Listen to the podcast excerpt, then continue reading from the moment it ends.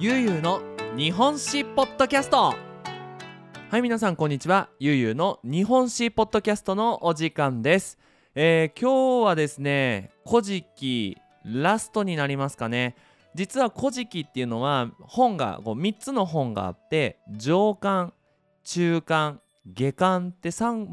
冊あるんですが今日はそのうちの上巻のラストになると思います。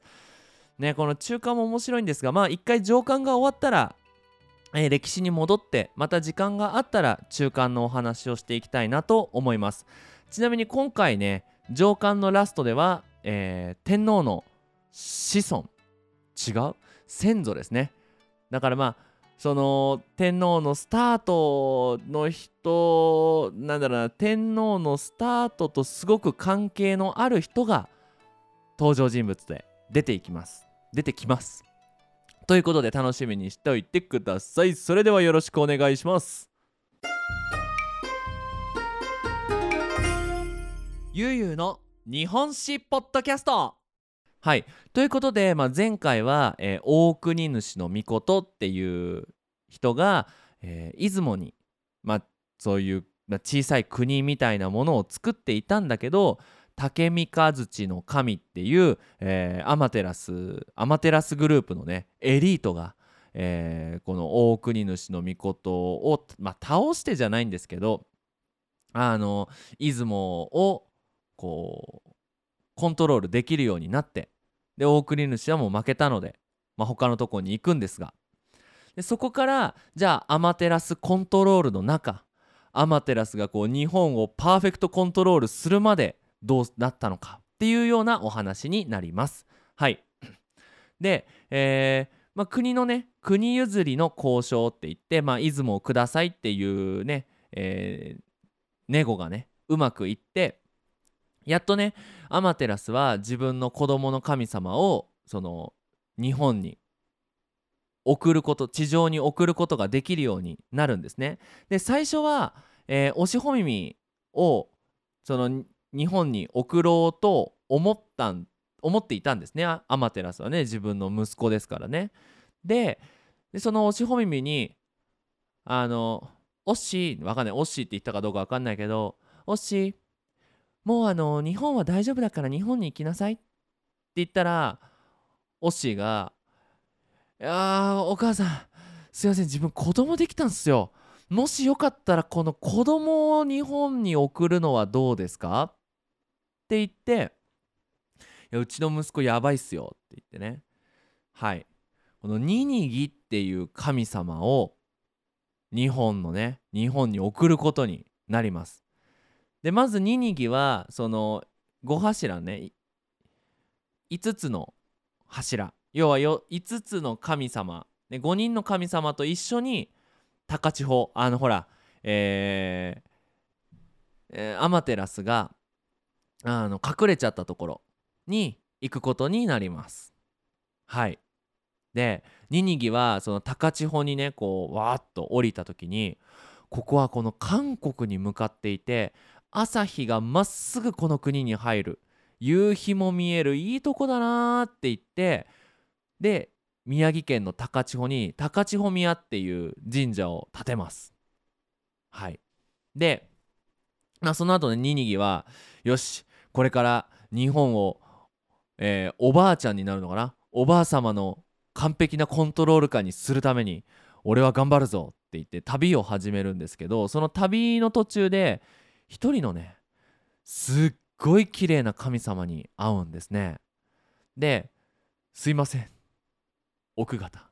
お名前は?」って聞いたら「この花の咲夜姫」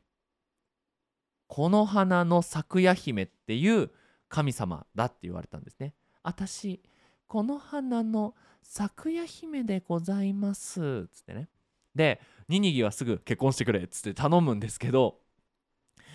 えー、咲夜姫さんはちょっとお父さんが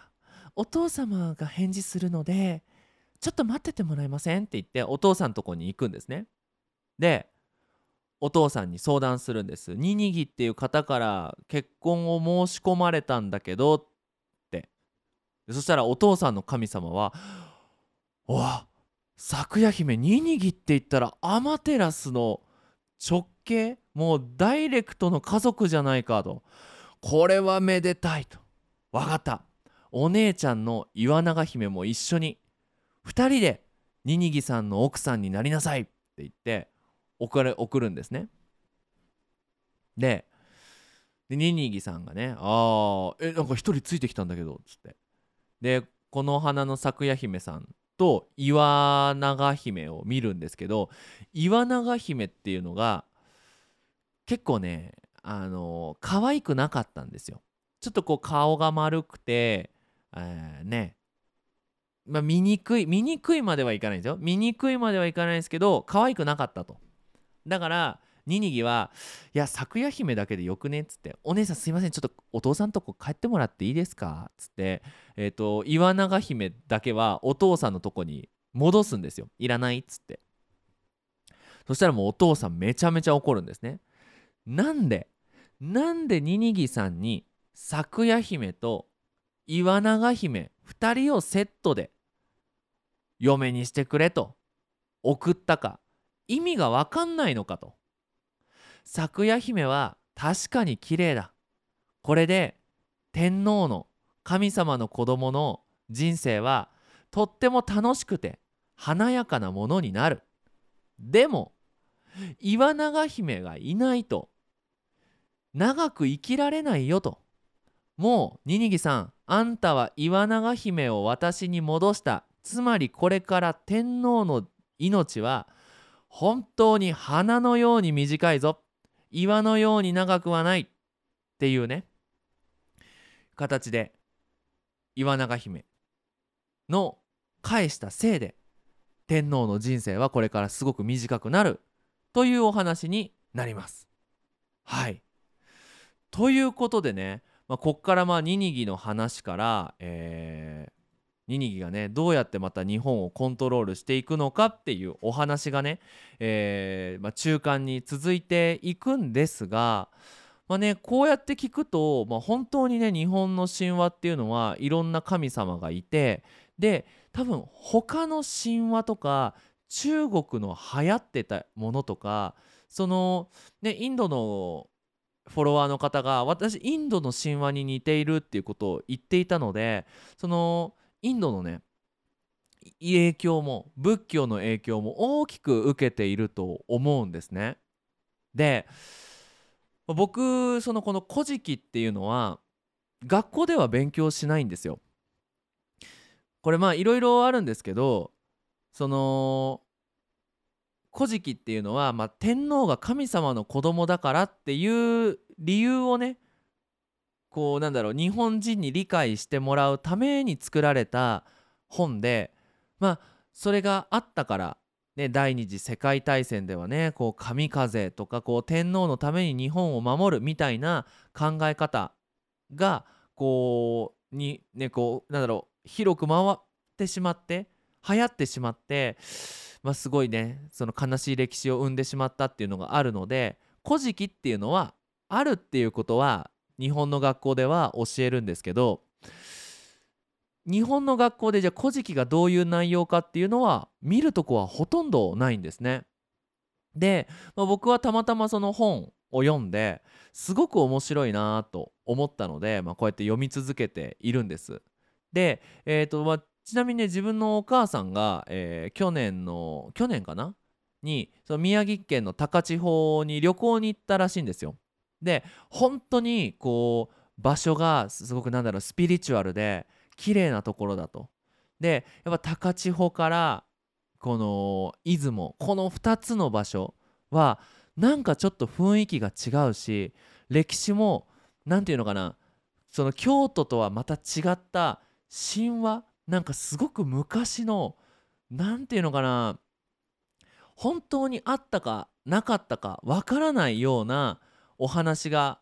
ある歴史がある場所なのですごく面白いって言っていましたね。はい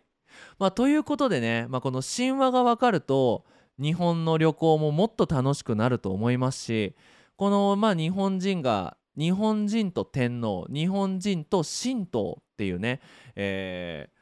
この考え方もわかるので、まあ、すごく面白いなと思います。まあ、ちなみにねこのお話でよく出てきたアマテラスねもう日本でいっちゃん大事な神様が祀られている神社は伊勢神宮ですねはい三重県の伊勢にある伊勢神宮なんですがもう多分日本で一番参拝者行く人が多い神社で特にね江戸時代にはお伊勢参りって言って伊勢神宮に行くっていうのはすごく大事な旅行の一つだったそうです。っていうくらいねやっぱりこの「古事記」日本の神様そして日本人の生活っていうのはすごくねこう関わりが強いものだなと思いますのでやそういうものを知ってね神社に行くと面白いんじゃないかなと思います。はい。ということで、まあ、今回はかなり短かったんですが「えー、古事記」のラストパートについてお話をしました。どうだったでしょうかね、えー、楽しんでもらえたらよかったなと思います、えー、次回の日本史ポッドキャストではどうして侍が生まれたのか皆さんが大好きな時代に入っていきますのでそちらの方も楽しみにしていてください。ということで引き続きにゆうゆうの日本史ポッドキャストよろしくお願いします。皆さん日本語の勉強頑張ってくださいね。それじゃあまたね。バイバイ。